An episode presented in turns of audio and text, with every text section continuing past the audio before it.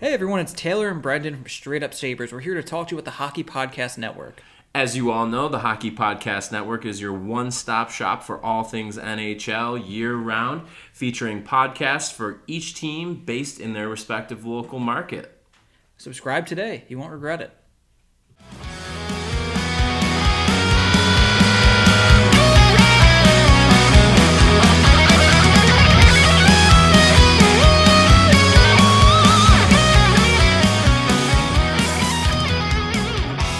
What's up, everybody? Welcome back to another episode of Straight Up Sabres, presented by the Hockey Podcast Network and Buffalo Fanatics. As always, I'm Brendan.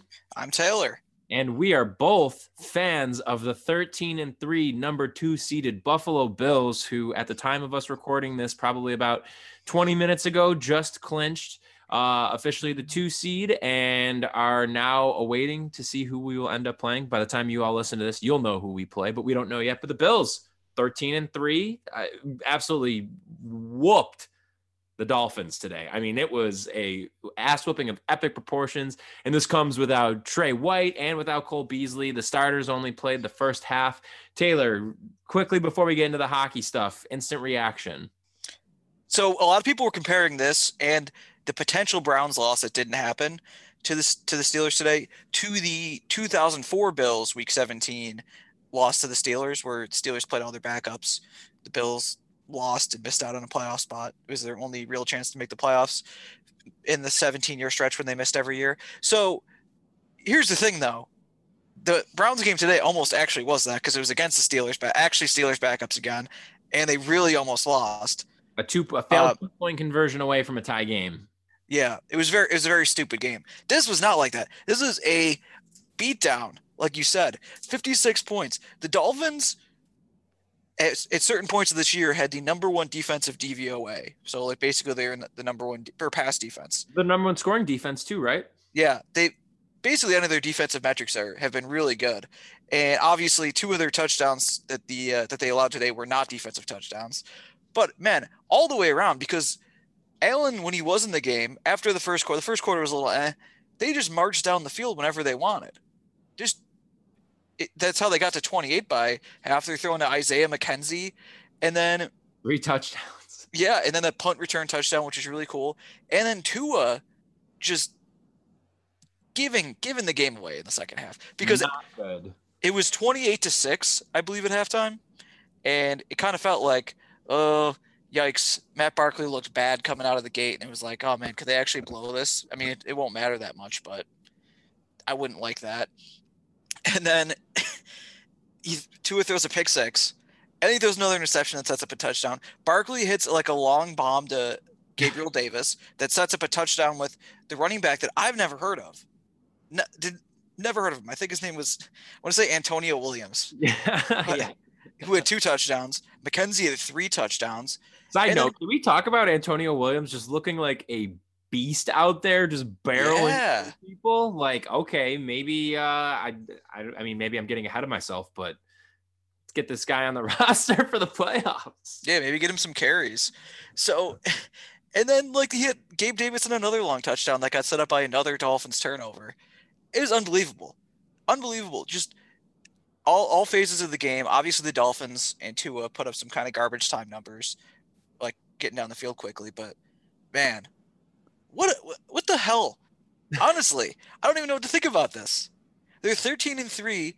They scored almost 500 points this year. They've outscored their opponents by more than 100 points since the bye. And they had a pretty late bye this year. They just they've blown out I don't know how many teams in a row now. Four? They're just whooping everybody. They would have been on a 10 game win streak too, right? Had they I don't know if you mentioned that, right? Wouldn't they be if had they beaten uh, Arizona, yeah. if if that last minute Hail Mary wouldn't have happened, they'd be on a 10 game win streak right now. Yep. Yep. The Hail Mary. Yeah, they would have been 14 and 2. It would have been their franchise record for wins as well. But wow. anyway, I don't want to dwell on that because it's been incredible. Um, also, shout out to Josh for breaking the uh, single season passing record, too. Yep. He's he's broken pretty much every passing single season record for the Bills. Yep. And Stefon Diggs broke a few records of his own.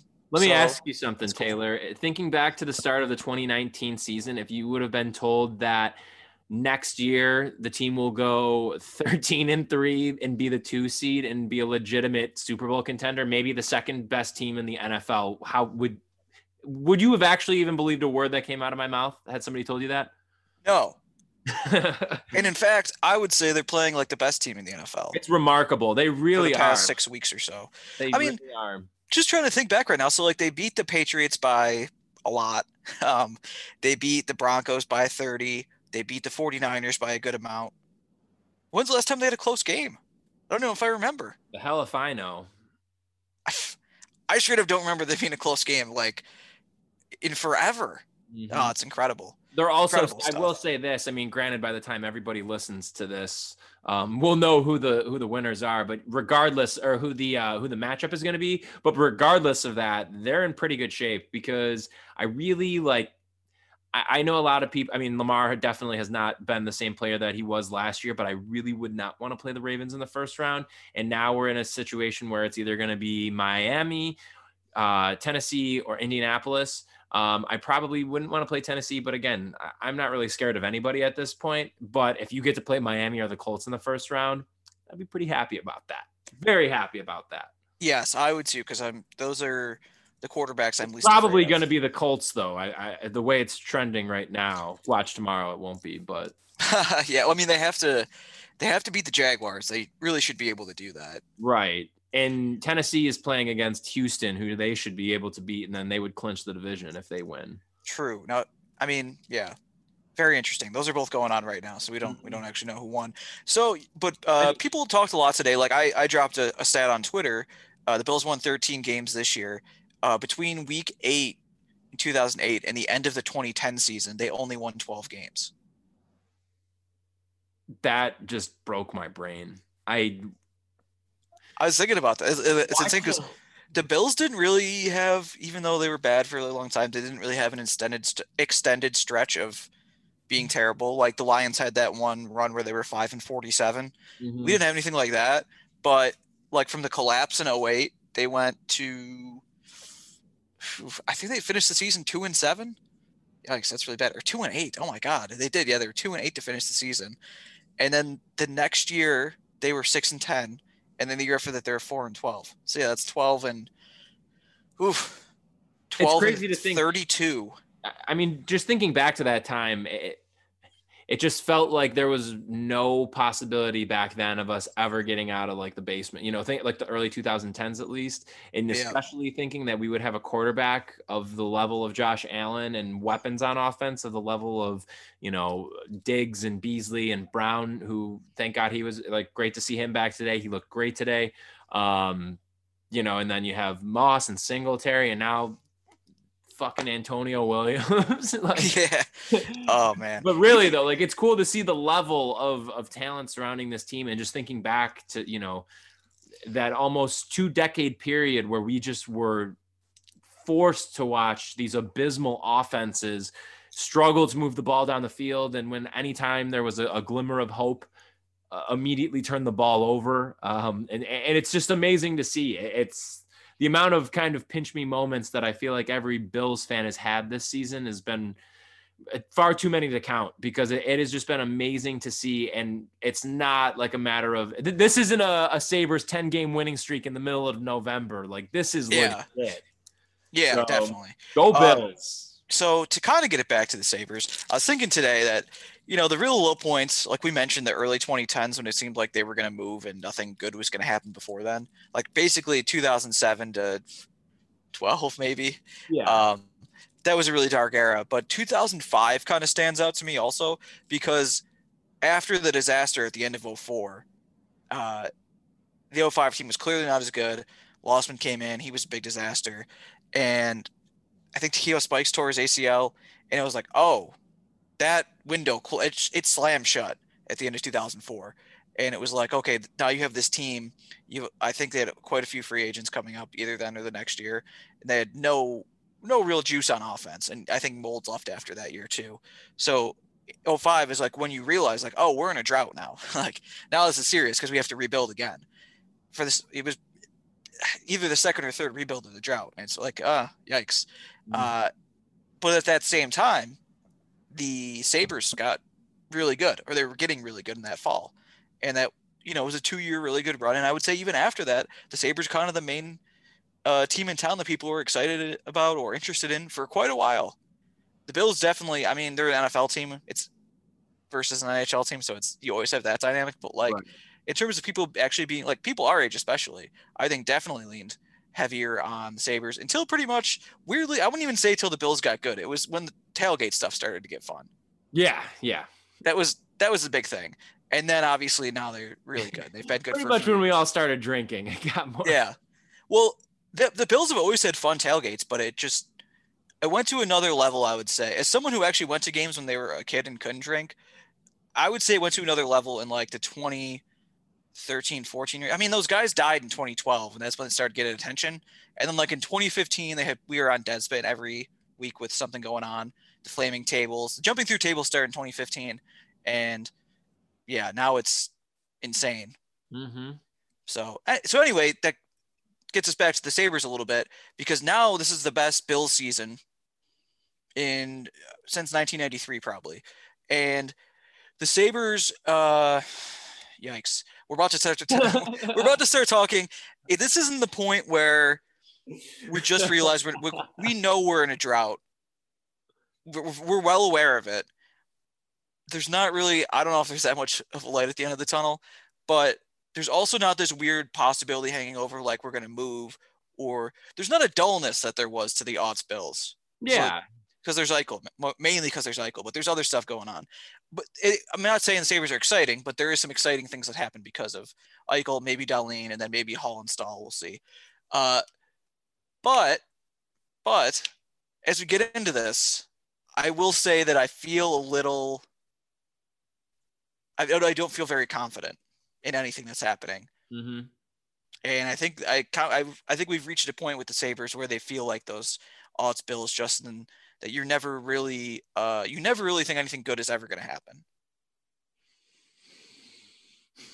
Anyway, want to get to talking about lines and stuff? wow, quite a segue. Uh, so to that point, one thing that immediately jumped to my mind that I've noticed a couple of people bringing up on Twitter lately, name uh, notably Kevin, our, our, our pal who's been on a couple of times, and I believe Chad also has brought this up, but the one thing that I will say about this upcoming Sabre season is probably more than maybe any season back. I, I, guess maybe you could say like with when O'Reilly was here, but one thing to hang on to at least though is that there are a lot of different outcomes that we might experience this year. Like adding Staal and Hall into the mix um, is going to help a lot. I think that's undeniable. The thing is, though, is that we just don't know how much that will help when the defense hasn't changed at all and the goalies haven't changed at all. So I feel like at the very least, adding two key pieces like that, and this is the point that people are making, like there is at least a wider range of outcomes this year than just being like, yeah, we're probably going to be bottom 10. Um, they have the, they could make some noise, but also they could completely fall flat on their face uh, and I think like any uh, Sabres fan in 2021, Happy New Year, everybody. Uh, I, am going into the season with little optimism, lots of skepticism, but taking everything kind of with a grain of salt. And I'm just going to kind of try and enjoy it as much as I can and not get mad about things until it's fully necessary to. Granted, things already making me a little bit mad, but that'll happen. So Taylor, let's yeah, let's get into it now. Um, just as a general overview, a couple days ago, the Sabres opened up camp again with them being one of the teams who did not make it into the bubble. They were able to start their season a little bit earlier than everybody else. Um, so we have some line combinations and defensive pairings that have come from this. We also have Jack Eichel, who has not been practicing. Thankfully, he's only day to day. Victor Olofsson uh, got banged up a little bit the other day. He also is now day to day. So you're missing two thirds of your top line, but thankfully for both of them, it, it's really not anything serious that we need to worry about. But that all considered, early reactions to the start of training camp with the regular season now by the time that everybody will be able to listen to this uh, less than 10 days away yeah so one interesting thing is ralph krueger basically said in no uncertain terms that these are probably the lines we're not going to mess around with too many things because this is such a short training camp. It's like less than two weeks. So they don't have time to really try different guys out. This is what they're going to roll the season with. Uh, kind of concerned that two of the guys that were on the top line are both hurt. Not really sure what they're going to do about that. Um, but what it kind of strikes me that the Sabres have a much better second line than last year. Uh, mostly because they actually have a center for the second line, mm-hmm. which is turns out is huge. Um, so, but right now it looks like Eric Staal's going to center Jeff Skinner and Sam Reinhart. That sounds like a really good line to me. Mm-hmm. And then mm-hmm. the top line, provided that they are both, you know, recovered in time uh, for the season to start in less than two weeks, you'll have Eichel centering Taylor Hall and Victor Olofsson. So those that's great. Now, what gets me, and this is what concerns me, is that your third line you're rolling out is Cody Eakin centering Girgensons and Okposo. Or I think potentially you have another you have another line here that's Lazar centering Thompson and Rieder, and you obviously have the opportunity for Asplin, Cozens, maybe a couple other guys to uh to get in there, which Cozens is another interesting thing we should talk about after this. Yeah, but I was gonna bring him up. Yeah, that bottom six stinks. That's really bad. That is not good at all unless Cozens gets in there and is like really b- better, uh, quicker than we thought he was going to be. I have a big but to this though. Yeah, that the uh, maybe it's me being optimistic, but today today's lines they had Ruotsalainen at center between Hall and Thompson.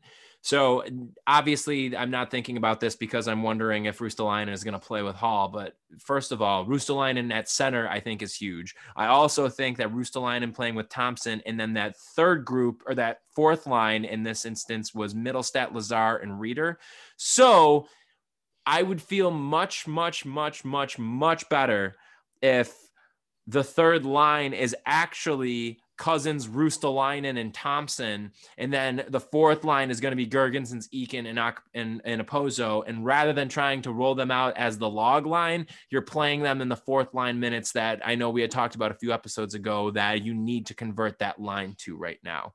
Um, I think that changes things a lot for me when looking at the forward group. It doesn't change things obviously with the defense, but if your third line is if you're going to take the gamble and go Cozens, Ruotsalainen, and Thompson, and then do Girgensons, Eakin, Okposo for your fourth line, I feel pretty solid about that forward group, top to bottom, and it makes me hate Cody Eakin a lot less. yeah, that's fair. Um, I guess but that's a huge if, huge if, because yeah. Ralph always does not do the fun things like that. No, absolutely not. Uh, it makes me think that when Eichel's, well, you know, actually both the first top two lines could be exciting, but whatever time is spent with the bottom six on the ice, I think is going to be a lot of very risk-free hockey, if I had to imagine. Um, also, a huge wrinkle here is Dylan Cozens is playing in the World Juniors, mm-hmm. uh, doing very well. Uh, so he's not at camp. No. so the, and most years, I don't know. I mean, most years they would have already been playing by now, and theoretically he could have been on the team and not even gone to World Juniors. But there's also the consideration that he's this is already a really short training camp and he's going to miss most of it. So I wonder what that means for him. Yeah, I mean it's tough because the, if you have to think about it, so they're approaching the quarter or the semifinals right now. Um, that means you know Cozens will be able to be in Buffalo by the time training camp starts, but he's going to have to go through a two week a two week quarantine or ten day whatever it is now. He's going to have to quarantine, so that's going to definitely throw a wrinkle in things. However, though, I am. I mean, he is lighting up the World Juniors right now. He's the first uh, Canadian with 13 points in a single World Juniors since Ryan Nugent Hopkins in 2013. And I mean, let's be real here. We know that every year Canada is stacked, and so the the company that he's putting himself in um, is it's it's significant, you know. And if he ends up leading them to a gold medal, a gold medal, while not having potentially, I mean, aside from him, like Kirby Dach was like Canada's other best player, and not having him um, and just doing it, just leading the way. I mean, that's huge, and I'm all about that. Um, but you're right, though. At the end of the day, thinking about this in relation to the Sabres, though, it definitely does not help not having him there, um, giving him the familiarity with just being in the room and getting to know the guys. I mean, there's some new faces there as it is, but also, though, I mean, he was in the WHL all of last season, so he really hasn't had a ton of exposure to the locker room and just the the day to day of of being on an NHL team, which you know it's that's going to suck having to and it's completely unlike you know m- most situations if at all. I mean you really don't have to worry about this when training camp is in september. Um but yeah i mean it's it's i think it's going to be an issue but i guess to the extent of how much it's going to you know hinder his ability to have his game translate to the NHL level, that remains to be seen. But I mean, what do you think? I mean, what level of concern do you have, Taylor, with him? Like, how high is your concern that he's not there? Uh, not really that high, honestly. I mean, yeah, he's pretty busy doing something really impressive. It just makes me wonder how he'll fit in because I could see a, a scenario where Ralph was like, I, I have my lines figured out, so you know, tough shit. I have to think he wouldn't be. I mean, granted, you can't ever make these assumptions, but I would have to think that they wouldn't do something like that. I mean, where the hell is he going to play? They're not going to send him to Europe. Like he's making the team this year. Yeah. No, he has to. I just wonder if that could lead to healthy scratches and whatnot. But I guess we'll see. I mean, the way he's playing in World Juniors, Don't it kind of looks like he's word- gonna. Words. Yeah. No, it, it shouldn't lead to that because he doesn't. He doesn't just look like someone who could crack an NHL roster or play in whatever this bottom six is going to be. He looks like a potential star, which is great. Great, great news for the Sabres. Finally drafted well out of the top two. You know, but I, I just I guess it, it kind of makes me curious about where this uh where this will all end up. Yeah, I mean, I'm very excited to see where it's going to go. I, I, mean, I have to imagine that Ralph has a plan for once Cozens gets there. Um, and, you know, definitely having Jack and, and Vic out hurts with having a better idea of what that plan is going to be because then you just have the lines a little bit more solid. Um, but yeah, so then I mean, any other thoughts on the forwards before we we get into the fun stuff of of defense and a goalie and the goalie situation? No, yeah, let's let's move on. let's get let's get not optimistic now. So, uh yeah, not great as we have mentioned before and as we have mentioned several times throughout this uh you know, th- since the start of of our season at least, the Sabres did not make any changes to their defensive unit at all with the exception of adding Matt Irwin. Um goaltending same thing. No changes there. So, not exactly ideal, um, especially considering it's not like the defense, you know, was uh, was the crown jewel of the team last year. I mean, it was definitely improved, but there are some glaring holes there, and that's a, it's it's a it's a problem that it wasn't addressed. We'll see how far we get into the season before you know that problem really starts to kind of show its teeth. But as far as the the early defensive pairs, we have as you would expect uh, for the top six, uh, McCabe Ristolainen being a pair, Dahlin and Montour being a pair, and then Miller and Jokiharju. So, to me, looking at this, um, I don't love this for obvious reasons. Um, I really hope that the plan is to not have Ristolainen and McCabe be the top pair again this year. I, I, Dahlin, it, it, it's it's not even a matter of of a debate or having an opinion on it. It's it is like objectively he needs to be getting top pairing minutes. Uh, and now we don't know if that's going to happen, but also if it does happen, do we want it to be happening with Brandon Montour? What do you think, Taylor? Uh, not especially, but I don't know what else you're gonna do. No. Um, Ristolainen and Montour was a huge disaster last year, except for the fact that they got a crazy. So maybe it wasn't really a disaster. It just had the potential to be one. They had a crazy on ice save percentage. So they gave up a lot of opportunities, didn't create that many on the other end, but they, they got pretty lucky, uh, which was com- the complete opposite of Ristolainen and McCabe. I kind of like the idea of Ristolainen and McCabe playing together, but not as a top pair. As like the third pair in, in terms of what we have available. Probably, yeah. Uh, Miller and Jokiharju, uh, I, uh, that's fine, I guess. I'm but good. I, I mean, that's also not a pair that you would like to see too much of. But it's good enough. It's fine. Uh, the problem is now with that leaves you without a top pair. So you have Dahlin, and you got to put Montour with him. Montour has been really unimpressive. I would say in a lot of ways. I mean, he kind of puts up points, but he's not impressive in his own end. I don't I don't love his breakout ability. His analytics are bad. They are bad and have been bad his entire career. He he and Ristolainen gave up way too many opportunities last year. But maybe Dahlin makes a leap where it kind of doesn't matter as much who his partner is. That's what you have to hope for, I think, at this. Point. Yeah. Um, I mean, otherwise, I think you're going to be in for having a pretty bad first pair. Yeah, definitely. Well, the other problem with all of this too, I mean, of course, we're talking about Dahlin needing to get top pair minutes, but I don't want Henri Jokiharju getting third pairing minutes. He, he shouldn't be, for that matter. Um, so that's yeah, not making any changes. It it doesn't give them a whole lot of flexibility. But if you were able to, you know, create the pairings yourself, how would you construct them? I would throw Montour down to the third pairing. Uh, and put one of Miller or Jokiharju with Dahlin. I just trust them more, mm-hmm. even though I don't think either of them should really probably be playing on a first pairing. But what are you going to do? Uh, an interesting thing to to consider for this season, though, is the Sabers' ability last year to not make t- things too hard on their goalies. I mean, it still was too hard for Carter Hutton, but their ability to not allow too many quality chances a lot of that I think was driven by their forwards. Mm-hmm. Uh, and I think especially by the log line, and especially on that line by Larsson. Larsson was incredible in his own end. Uh, you don't have Larsson anymore; it's gone.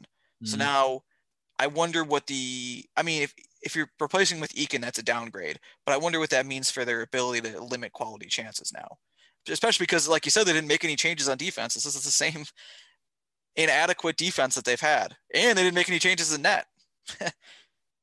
right. Yeah, not what you really want, you know. And, and again, Adams deserves all the credit in the world for being able to get Hall and Staal here. I mean, mainly, you know, I, I, would say probably Staal more so, just because the Hall I think was, you know, Ralph and Jack was the selling point. I don't think that Kevyn Adams necessarily uh, blew the doors off of him with like a some pitch or whatever, but uh, still credit done. I mean, he got he got it done, so he gets credit for that. Um, but you know, when you don't address the defense, again, like I said before, it's it, eh, like the forwards last year were bad. Don't like they needed to get addressed. You needed to get a top two center uh, or a second line center, and you needed to get another top six forward, and you were able to do that by getting the best of the ones that were available. Um, but just because you landed Hall doesn't mean that you didn't need to address the defense. And it also doesn't mean that you weren't able to. He, he really didn't have that many cap restrictions that would have prevented him from from making moves, especially considering the fact that the guys that you would uh, ideally be swapping out here, one is Ristolainen, who you have on the books for two more years, and two is Montour, who yeah, he didn't have a contract coming out of last season, but he was an RFA, and so you had his rights.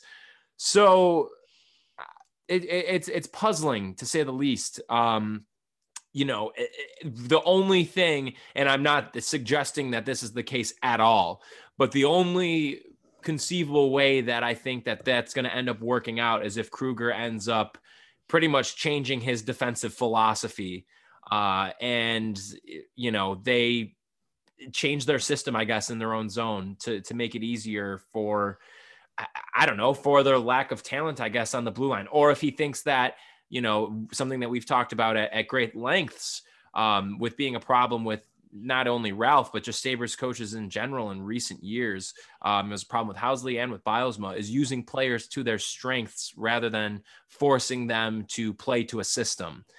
Ralph has done that. Ralph did that last year. He really did not allow guys to play to their strengths. Um, you know, and that's the only thing to me that I would think that they could maybe do. Uh, that coinciding with changing up how you're going to break minutes down um, and, and deploy. But otherwise, I, I, don't really have a whole lot to be hopeful of other than. I, shouldn't say other than outside of the only thing that we really can be hopeful of is like you had said, Taylor, that Dahlin takes a massive step and is just playing at a point where eh, he's just able to drag around anybody who you put with them and make them look better and elevate their game. Yeah. That yeah, that's well put. Uh that's that's one area where that's going to be crucial for Krueger this year to make sure that Dahlin is playing up to his potential and developing the right way and you're not limiting limiting him by making him play more defensive than he should be or or not taking the chances right. that he should be Yeah, so that'll be interesting. Let him be who let him be who he is. Like yeah, you know, embrace exactly. it. Um, now also the goaltending situation. I mean, it's a concern. I, And it's a even more of a concern now too. I mean, I granted he doesn't really matter, but also reports have been that Jonas Johansson has looked horrible. And if we're being honest, it was a long shot. But if he would have been lights out, I mean, maybe the, you at least get some chatter about him making the team over Hutton. Um, but he's been atrocious apparently, which again, you know, doesn't matter as much when you also consider that UPL is going to be the guy um, in Rochester this year, like their workhorse. But uh, yeah, to the guys who are actually going to definitively be on the roster, um, Ullmark and Hutton. I, I mean, I feel like we say every week that we are not confident in them and usually make a blind joke about Hutton. But do you have any hope for them other than Ullmark standing on his head? Like, do you think that Hutton has any chance of showing some level of consistent success for this team at being like perfectly average? uh, I guess maybe. I guess the one thing is that although he didn't have much of a track record before coming to Buffalo, he was a career backup. He never really started that many games. Uh, he was usually okay. He was pretty solidly mediocre. And then it was like all of a sudden he, the, the past two years especially, has been atrocious. And I kind of wonder maybe maybe some of that was the eye thing. I mean, he's also getting kind of older. He's in his mid 30s. So, mm-hmm. but maybe maybe it's not the eye thing, or, or maybe maybe it was the eye thing a little bit, and he can be average. That'd be huge. I mean, he was so far below average last year. Yeah. And Ullmark staying healthy is huge, obviously, but he's also kind of been average. So I don't know. I, I think you're, you're really hoping for an for average goaltending, which is unfortunate because it's such a high variance thing. In general, you could be like, oh, I hope you know Ryan Miller, for example, is a 925 goalie, or Robin Lehner even. He's proven that since he left. Oh, I don't think you can really hope for anything extraordinary this year. I mean, you can hope for whatever you want, but I, I don't think it's a very realistic hope. Not at all. I, to me, it, it sent a message of kicking the can to the curb for you know another year and just hoping that Ullmark is good enough to at least be average and really it just sends a signal that you're waiting for UPL for next year. Yeah. To me that's that that's how it feels, you know. You had the ability to address it. Um, and especially, you know, granted it would be harder to lure some of the goalies who were available this year compared to the teams that they went to, but there were guys who were available who really did not you know, get as high of deals, I guess, as we would have maybe anticipated. Um, eh, you know, like a guy like Braden Holtby, for example. Not that I'm saying that he's somebody who they should have went after, or even Markstrom, but uh, they really didn't get like they didn't get Bobrovsky deals. I guess is what I'm getting at. Um, and you could have at least tried to address it in some way. And then you could still have the luxury of choosing between a guy who is more proven than Ullmark. um, and then you have UPL like coming and waiting in the wings. Like you had the ability to do it. You, you could have, and they just didn't. Um, you know, and granted, we don't know the inner workings and whether or not Adams really even pursued any of the goalies that were out there, or whether they felt like they could just go into this year with the same same setup. But I would be curious to know the truth behind that. Um, if it was a matter of them going out and trying to find somebody, or if it was just, you know, they felt like they could actually, you know, do something with Allmarker if they have too much confidence in him because it, it, it just doesn't feel like that that was. I don't know. What do you think? What what needed to be addressed more, defense or the goaltending situation? Oh, that's a great question. Um, probably defense, honestly, just because they're in a tough spot with goaltending, and if they really are confident in UPL, I I somewhat see how they can let this year ride, and I also see with the financial issues that the Pegulas probably weren't too keen on paying Carter Hutton to either be in the AHL or not start, right, or not play at all. So I, I get that a little bit more. I think at this point you really just you can't, and it, it's really irresponsible to go to go into another year where you're relying on Ristolainen this much. It's really concerning that I think they are kind of committed to Brandon Montour. Just a lot of things like that. I mean, just going with the exact same defense is frustrating, we'll say. to say the least. To say the Yeah. least. Yeah, I guess it's just you know there's a lot that remains to be seen. Um, optimism for the forwards and uh, for the top six at least, and then everywhere else not so much. Yep. But at least there's optimism for the top six, though. Yeah, that. that's fun. Two good lines. Is that So- allowed? I know, right? I, it's unheard of. Um, so anything else that we want to touch on on on camp at all before we uh, transition? Uh, I think that's good. So we, uh, you know, uh, one thing that I wanted to just quickly do, Taylor, if you don't mind, you know, it lately, um, you know, we're now at January third, which means uh, we just had the new year. Uh, the holiday season is is right behind us, um, but I realized something very sad that you and I were never able to uh, exchange gifts, and I, I I got you something. Rather, I found you a piece of Sabres history and our friendship history. Um, and uh, I wanted to present this to you on the podcast so that we could have this reaction, and we'll have to share this on our, our social channels as well. But um, I got you something truly from the heart um, that it means a lot to me. I know it means a lot to you. I actually think this might even be yours, and it's me just like returning this to you. Oh, I know what it is. Oh, hell yeah. Dude, I told you. it's real. I told you. It's real, Taylor. The Brad Boyes jersey. It exists, and I found it in my dad's basement like two weeks ago when we were just going through and getting Christmas decorations, and we were like clearing some stuff out of the basement. And he was like, "Brent, I think some of your stuff is in this bin over here." And buried at the bottom, scrunched up, was the Brad Boyes anniversary jersey. It exists. It is real. This piece of of Rick's Views, blue and gold make Darlene, and now straight up Sabres history. It's alive.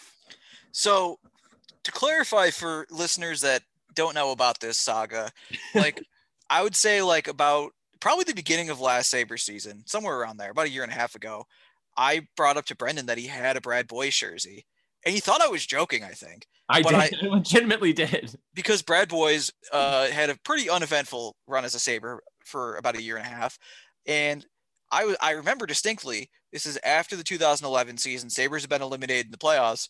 They had gotten Brad Boyes at the deadline, and he was pretty good. I mean, better than their recent acquisitions like Steve Bernier and Dominic Moore and Raffi Torres. So we were like, oh, okay, this guy's not bad. And he was coming back for the next year. So I remember be, like being like, oh, Brandon, you got a jersey for this guy? And he was like, yeah, I think he's going to be really good next year. And obviously, if you remember the 2011 good 12 the season, following year, though.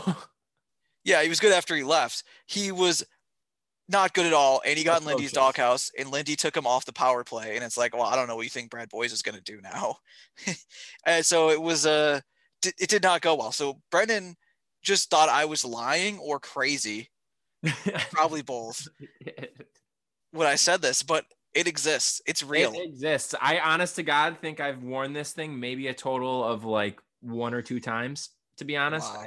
It was it was like buried when I tell you. Like this was this was not touched in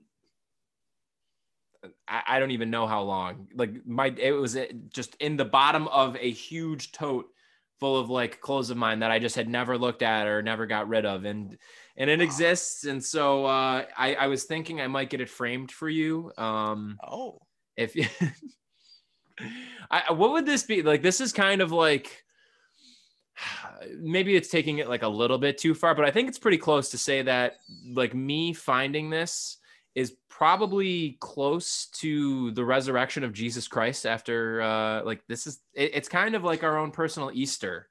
Yeah. Like people didn't believe the, the doubting Thomases of the world, but then they i was had one of them Yeah.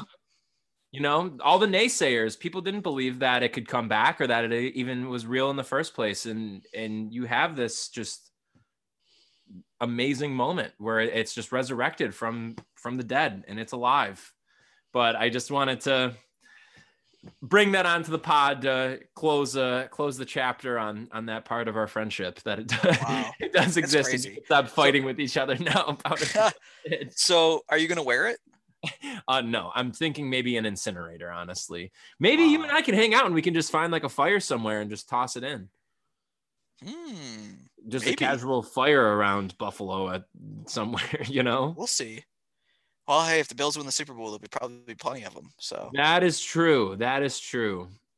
Maybe it'll nice. maybe it's a sign of good luck. I mean, I'm showing you this now. The Bills put up their second highest point total in a game in in team history. Uh, maybe mm. somebody's watching. Maybe Brad Boyes is watching right now. yeah, he's somewhere out there watching over us. He's looking down on us from from his his house in St. Louis, Missouri.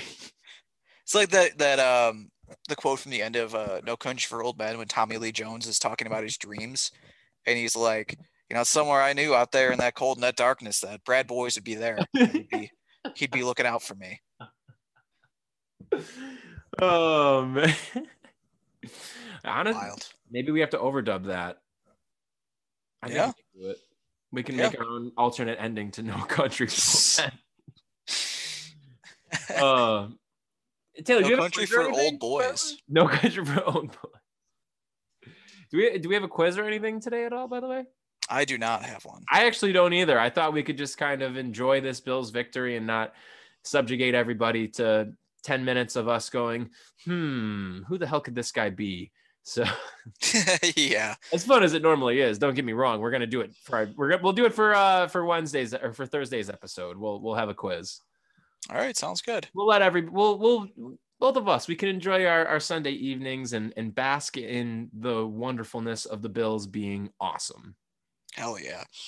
All right. Well, uh, everybody, again, keep an eye out for uh, all this upcoming avalanche of Sabres news that is going to be happening now with the season again. By the time you're listening to this, only nine days away. Very, very exciting. Uh, it also means that Taylor and I are going to be strictly talking about hockey a lot more, I think, now, oh, um, yeah. which is good. We've, we've been deviating and there's been a lot of filler in there over the past few weeks. So now we're excited to really get underway with doing what we do best, which is just screaming ruthlessly about the Sabres being bad and making us so sad all the time.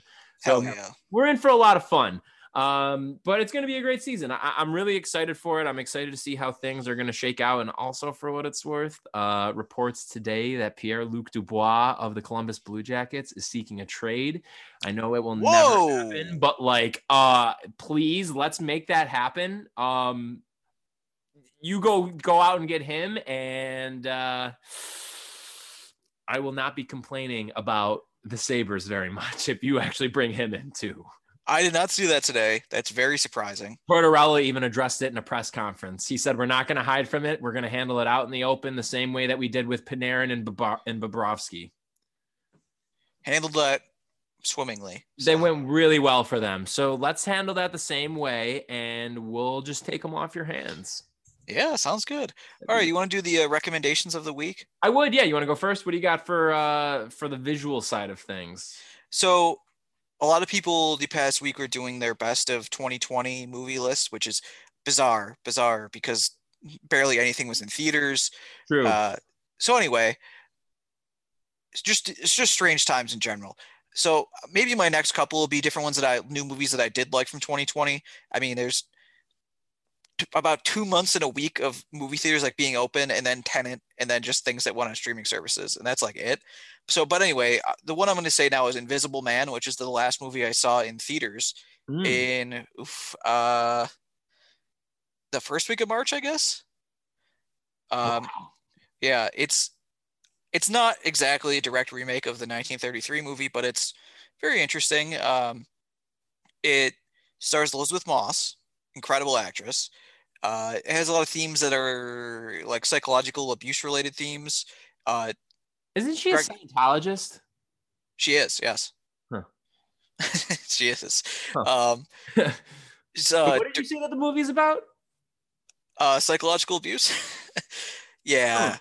interesting. Uh, no reason for me asking. and physical abuse, actually. But anyway, uh, directed by Leigh Whannell, who directed Upgrade, which is another uh, fantastic movie.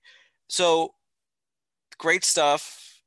Pretty great all the way through, honestly. I, I thought it was a fantastic horror movie. And I have not been to a movie theater in more than 300 days now. So great you know, stuff. Great stuff on that end, everyone. so sad. It doesn't like, I still cannot like fathom that we are going to be approaching March like in six weeks. That just is not computing that it's about to be March again because March pre-COVID feels like it was at least two years ago.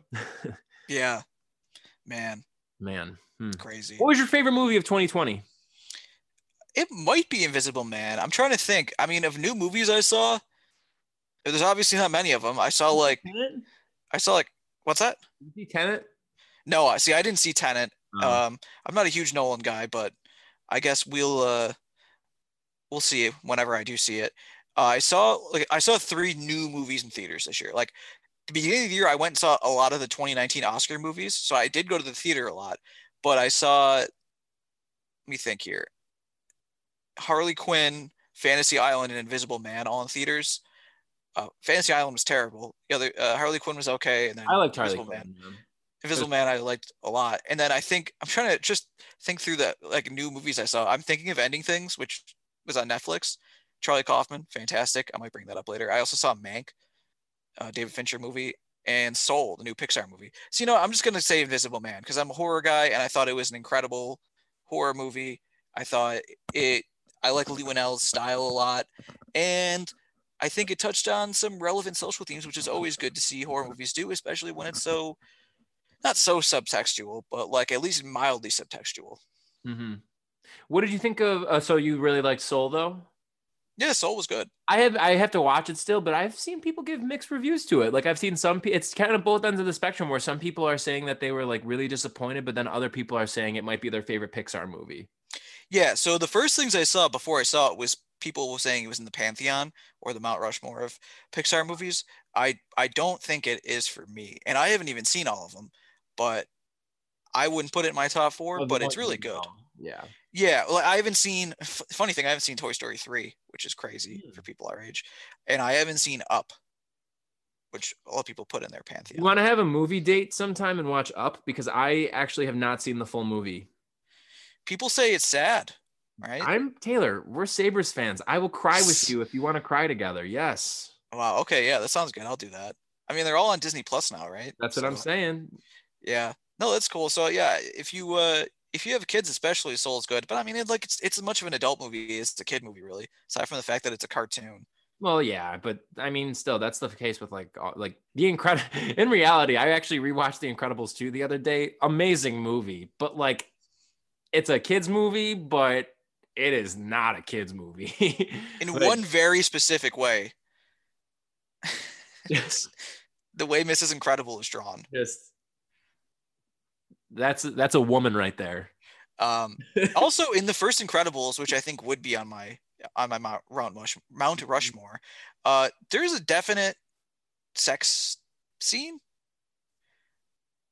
There's there's not a sex scene, but it's when um, Mr. Incredible is getting uh, back in shape, and like Mrs. Incredible like reaches out like like lengthens her arm really long. Like, and it's like, wow, yeah, that was just like, huh. I don't know. I mean, I saw when I was 11. It's not like I saw when I was four. So I knew right. I knew what it was intimating. But yeah, you know what? Just quick off the top of my head, I think I would go Incredibles, Toy Story, Inside Out, and Coco. Wow, that's a really great. Those are all great choices. I actually think I would maybe that would maybe be mine too. yeah, I'm not gonna mean, lie though. I there's no be, shortage of choices. You're right. No, very true. I might even be. I I might have to just watch Incredibles again I watched it like fairly recently, like the past like I mean in 2020, I know I watched it, but I honestly think more than saying taking away from the Incredibles, I think I liked Incredibles 2 more, like just wow. for how good of a movie that it was. You know, I thought it was really cool, and I thought that uh, it's also kind of crazy to me. Like I know it was really cool with like the big like 18 year like hype build up for it all for it to come back, but um they should make more of those movies because yeah. you can do so much with that. And the fact that it's like an expanded universe as well not to say that they need to you know do like a marvel thing and do like 27 movies or something but like a couple more wouldn't hurt. They're really good movies. Like the quality has not d- does not diminish at all. Yeah. No i uh i agree. I think it's uh it's one of the better superhero movies of the of the century I would agree. I would definitely the, agree. Is it the best one of the aughts? It's like competition is probably the original Spider-Man. Ooh. When did the original Iron Man come out? Was that 2009? Eight, 2008. Okay. I mean, probably those three are like the top three. Oh, D- the Dark probably, Knight. What's that? Oh, the Dark, Dark Knight. Knight. Yeah. Okay. So I would yeah. go, I would say Dark Knight, then The Incredibles, and then Iron Man. Honestly. Yeah, that's. Then fair. I'll put the original Spider Man fourth. What is your uh what's your recommendation for the week? Oh yeah, so I was actually since you kind of got to do your thing with your your favorite movies, I was hoping that I could do my favorite albums of 2020 actually. Oh, yeah, let's go. Cool. All right, so I have a pretty good mix here. Um a couple of the uh the albums I think that I had mentioned uh my last two picks are on this list so I'll just get those out of the way quick. Uh last week my pick was The New Abnormal by The Strokes which is their new album really great highly recommend their first full length in 7 years. Um probably should. I, I, mean, I think it should win Rock Album of the Year at the Grammys, bias aside. Uh, the other one, Limbo, which I was my first Rick's pick. Um, really great rap album. But my others, uh, going through here, a few of the Grammy nominees actually for Album of the Year. So Haim, uh, Woman in Music Part Two, was one of my favorite records of the year. I was so impressed hearing it. I've always liked Haim for a while. Uh, pretty much, I've I've gotten to see them once at a festival, and I've liked them since they dropped their first album. Um, but this one I just felt like was like a huge step for them, uh, just in terms of like their lyrics and, and songwriting um, and, and the production value as well was really, really cool. Great record. Another one, another uh, album that was nominated for Album of the Year, uh, Future Nostalgia, Dua Lipa's album. Really good. She really leaned into a lot of like 80s disco vibes on it without it being too um, without playing into it too much, I guess. Like it still has a very like modern feel to it, but it's just like it's so good. Um, great bass playing throughout the album, as you would expect with any record that has a lot of disco influences.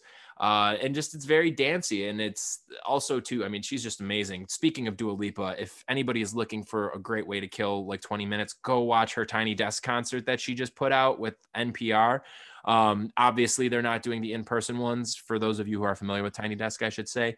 Um, but it's just like a, a stripped down performance with uh, it's like a drum machine, a guitarist, bassist, and then her backup singers, and she blew me away. So good.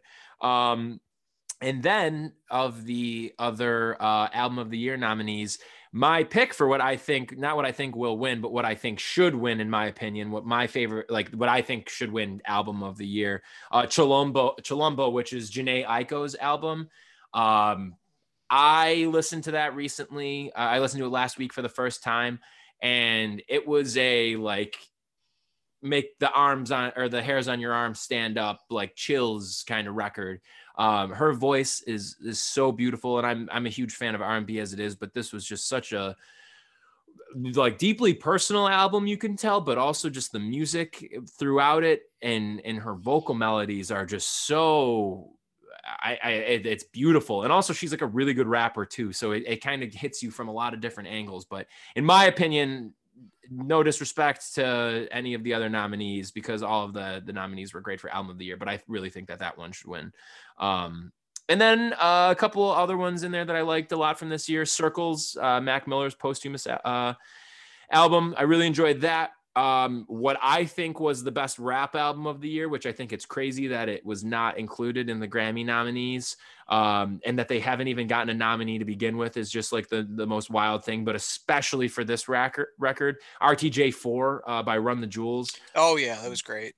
That to me was the best rap album of the like. That was top to bottom. It was awesome, and on top of it being just like probably their best work to date too, um, and, and it, it just like the lyrical uh, content that it explored, especially coming out around the time of like George Floyd's killing and and the protests that were just you know like the story of the world um, throughout the summer the timing at which that this record came out and the themes that it explored. I mean it, it, was more than just like a really good rap album. To me it felt like it was like a cultural moment.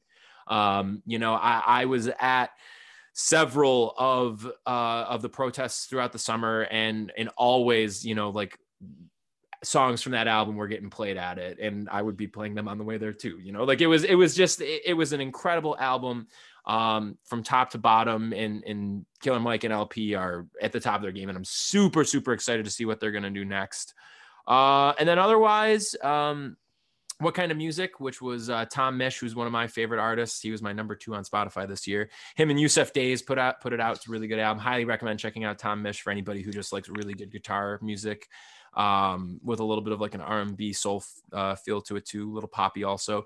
And finally, uh, "Take Time" by Giveon, which is nominated for R&B album of uh, male R&B album of the year, which I think that absolutely should win because it is amazing. So good mix between some rap, rock, and R&B there. Um, sorry to anybody who likes country music.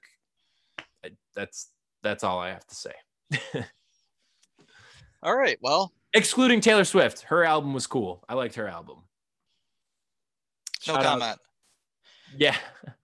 um. All right. Good stuff. You're not a fan? No. Yeah.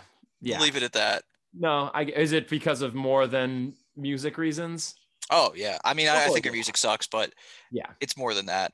Her, her, I thought her album this year was was it was good. I it was, I mean, it wasn't on my like top albums of the year, but like I'm, I, it wasn't horrible. But I agree with you for the the other things as well. Fun stuff. Always a good way to end an episode with a little bit of Taylor Swift aggression. You got to do it sometimes. An embarrassment to the Taylor community, really. Well, that's the thing, actually. Yeah, this is a little bit. It hits home for you a little bit more than uh, any other celebrity, really. Yeah, I guess so. I mean, at least you have Taylor Hall, though, and now you're in the same city as him. Yeah. Oh, absolutely. Big win for you there. For Taylor's everywhere. Yeah.